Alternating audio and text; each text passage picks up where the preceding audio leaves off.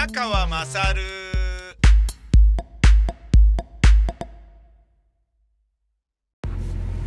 家の近くのラーメン屋さんがですね、あの、ものすごい美味しいラーメン屋さんだったんだけど、えー、住宅地にあるものですから、なかなかあのまあ、激混みっていう感じにはあんまなってなかったんですよね。で、まあ、狭いお店だし、おじさんが一人でやってるお店なんで、で、まあ、やっぱラーメン好きなんでしょうね、その店主のおじさんは。えー、いろいろと手を変え品を変え、夏はこういうのがとかね、冬はこういうのが、で、つけ麺こういうのやってみましたとか、で、そういうのいろいろやってて、で、僕なんかも時折ね、あのー、家から近いということもあって、昼間、こうダイエットしなきゃって分かってんのに、生活習慣病ってことで言えばラーメンってどうなのって分かってるんだけど、パッと行ってパッと出てきてパッと食ってパッとまた仕事に戻れるっていうことで言うと、家でデスクワークの場合ね、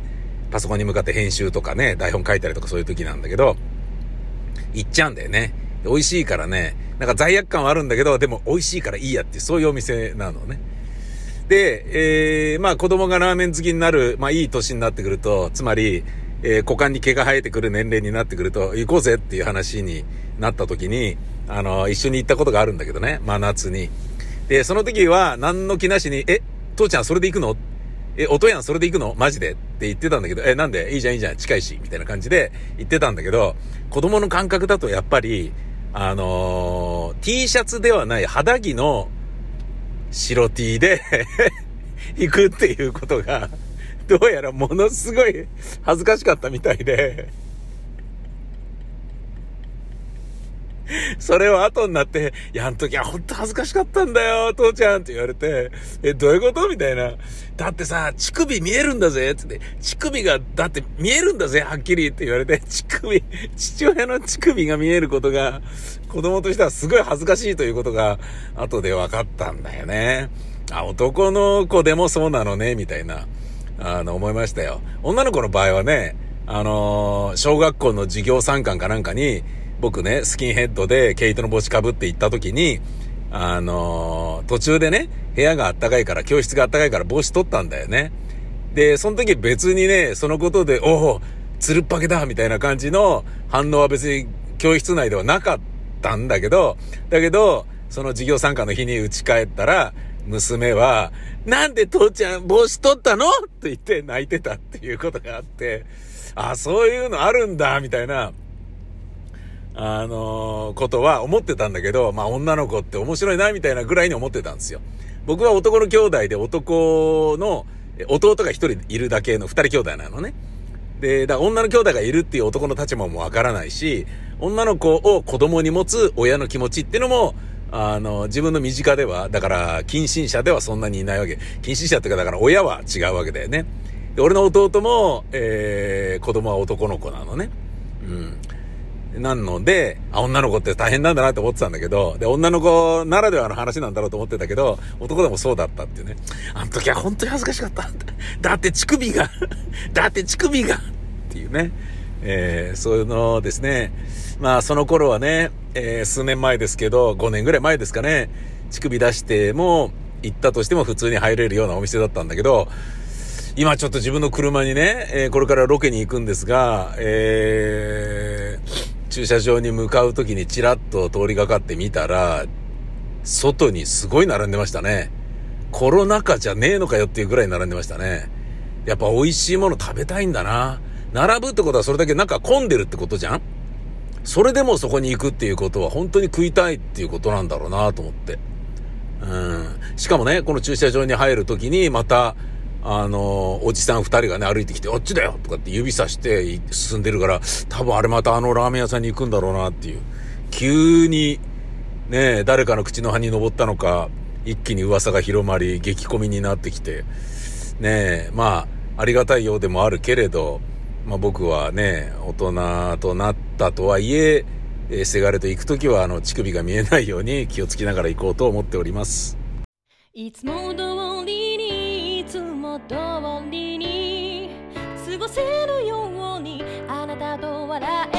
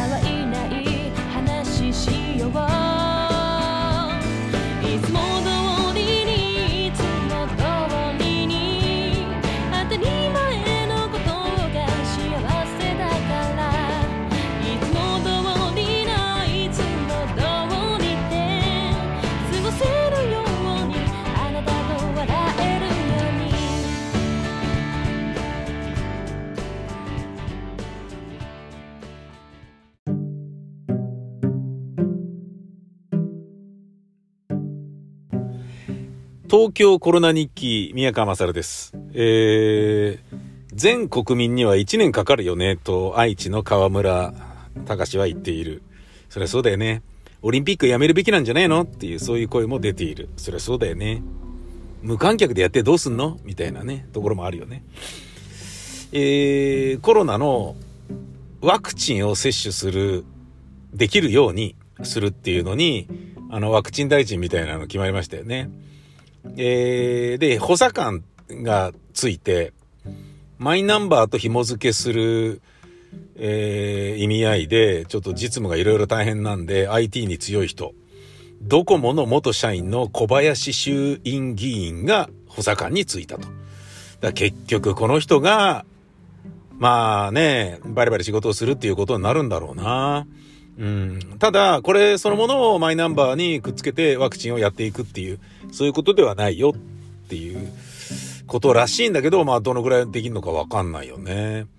ニュースでは6月ぐらいから一般にみたいな言い方してたね。つまり5月からいけ、いけんじゃねみたいな感じになると、なんだまだなのかよっていう文句が出るだろうから、本当は春ぐらいなんだけど、2月から医療従事者、年寄りって順番に始まってね、4月ぐらいに行けんだろうっていうニュアンスだけど、大事を取って5月っていう風に言ってんだろうな、きっとな。わかんないけどね。ノルウェーでは4万2千人が、えー、接種して、33人が死亡している。で、この割合で言うと、正直少ない数字ではないんだよね。なんだけど、内容を調べてみると、大抵は基礎疾患のある高齢者なので、えー、まず、そのものがね、その死亡そのものがワクチンの接種が原因かどうかっていうのもわからないっていう、そういう状態だよね。うん。で、じゃあ、問題となっているアナフィラキシーショックってのはどうなのっていうことなんだけど、これはね、あのー、もっと割合少ないんで、うーん、気にしなくていいんじゃないかなと思ってるんですよね、俺はね。16歳以上の、あの、高齢者までは。自分を高齢者にカテゴライズしないのであれば、接種の一択でいいと自分は思っています。で、問題は、親だよね。91歳の父親と82歳のお袋をどうするかっていうのがありますね。うんコロナのことが原因で WHO の脱退を、えー、表明していたトランプ大統領ですが、えー、元大統領という言い方の方が今日はもういいのかもしれないですね。バイデン新大統領は、この WHO 脱退手続きの中止をもう即座にすると。そういうふうにしたそうです。うん、それでいいと思うよ。ただ、あの、問題はたくさんありますよ、WHO は。ね、中国寄りにもはげ、甚だしいっていう、いい加減にしろよっていう感じはありますよ。だけどね、ここに来てね、入国許可も出たので、武漢に入っていろいろ調べるってことやってんだけど、それでね、どういう結論を出すのかっていう、まあそこでね、いや、見なかったことにしてよ、これは、みたいなことで、袖の下もらって、わかりましたつって、言うわけはないと思うんですよね。それはもう WHO の意味が全くなくなってしまうので、ただもう中国っていうのはね、本当に、その賄賂とかなんだとかで、人の印象だとか、あの、事実を事実じゃないようにしてしまうというようなことを堂々とやるような国なので、このあたりはね、力関係として、お前分かってんのかみたいなことを、すぐ、あのー、態度として取るんだよね。あのー、この確か武漢の、えー、対応が、つまり初期の対応があまりにもひどすぎるだろうみたいな感じで、えー、なんかそういう声明を発表したりなんかした、オーストラリアだったかなお前そんなこと言っていいのみたいな感じで、オーストラリアに、から輸入している、なんかね、あの、結構な比率で中国が輸入しているものあんだけど、それを、えっ、と、関税をガツンと入れるよみたいな感じで、もう対策取ってんだよね。だ今割と、アメリカと中国の敵対関係というよりは、中国とその他の諸外国、先進国との、あの、いさかいみたいな感じになって、だけど中国そのものがものすごい立場が強いから、あの、別に針のむしろっていう感じでもなく、開き直ってたりするっていうのが、なんだかなっていう感じ。えー、まあ、ではあるけれど、アメリカが WHO 脱退手続きを中心するのはいいんじゃねえかなと思います。あとは、俺がね、もう気になってしょうがないのは、やっぱあれですよね、爆笑問題の田中さんの、えー、なんか、くも膜下かなんかでしたっけ？脳の病気で入院しましたよね。で、ちょっと休むと。でね、これそのものはコロナに関係ないと思われるんだけれど、えー、太田さんの奥さんのタイタンの社長の太田光代さんは、つまり、私はお酒を、太田はタバコを、田中はお菓子をやめなきゃいけないってことでしょうね、とか。なんかうまいこと言ってるような、なんかあの、別にそんなまとめなくてもいいし、みたいな。他の二人の話はいいんじゃないか、みたいな。ねあの、一人ちょっと大変な人がいるんで、あれなんじゃないのみたいな。まあだからね、そのファンの人人たちを、あの、心配させないように、えー、軽いふりをしてそういうふうに言ってるのかもしれないんだけどね。そんなこと言ってましたけど、なんだけど、まあもちろんね、その有名ですからお菓子が大好きで、不節制でおなじみっていうのは、田中さんは割と、あの、業界内では広まっているんだけど、だからコロナになった時も、あ、まあ田中さんじゃん。まあしょうがないかな、みたいな 風に言う人もいたから、いや、それ、それひどいでしょ、みたいに俺は思ったけど、あ、そういう感じなの印象がっていう風に思ってたんだけどね。ただ、俺が事実として気になるのは、これ誰が言ってるわけではないんですけれど、うーん、血栓症に新型コロナウイルスの感染症に感染するとなりやすいという話があるらしく、ちょっと調べてみました。新型コロナウイルス感染症に感染すると人の体はウイルスが入ってきたことを知らせるためにサイトカインを分泌する。ウイルスの量が多ければこのサイトカインの量も増えていく。で、このサイトカインが増えて、たくさん増えた状態をサイトカインストームという。このサイトカインの量が増えてしまうと、サイトカインが血液の凝固能に影響を及ぼし、普段よりも血液を固まりやすくしてしまう。これが血栓が作られる理由の一つとされている。新型コロナウイルスそのものが血管内を傷つけることで、血管内非障害が起こり、血栓を形成することが考えられているっていう二つ目の理由もあると。おー。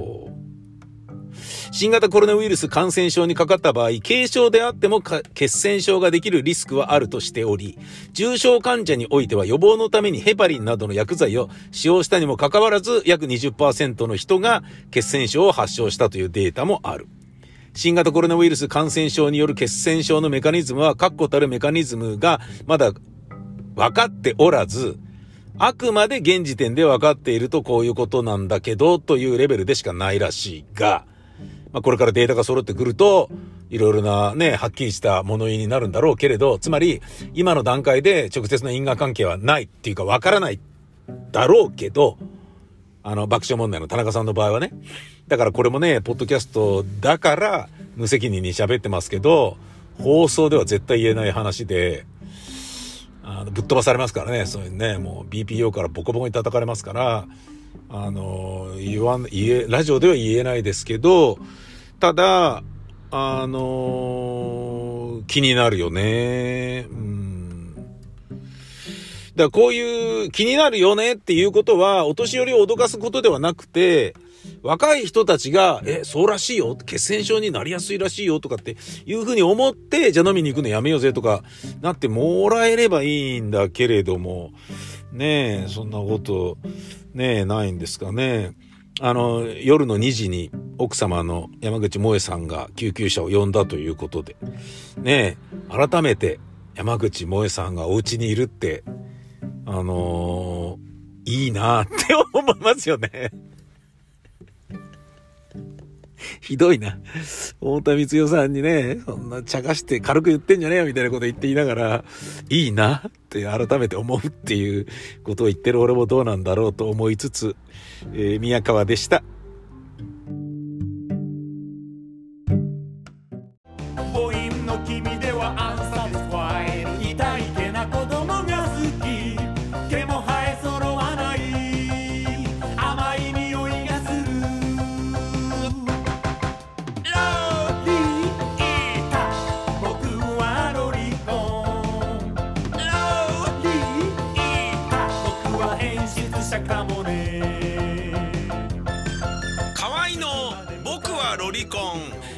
店にて好評発売中ビタミセの URL は v-mise.com v-mise.com です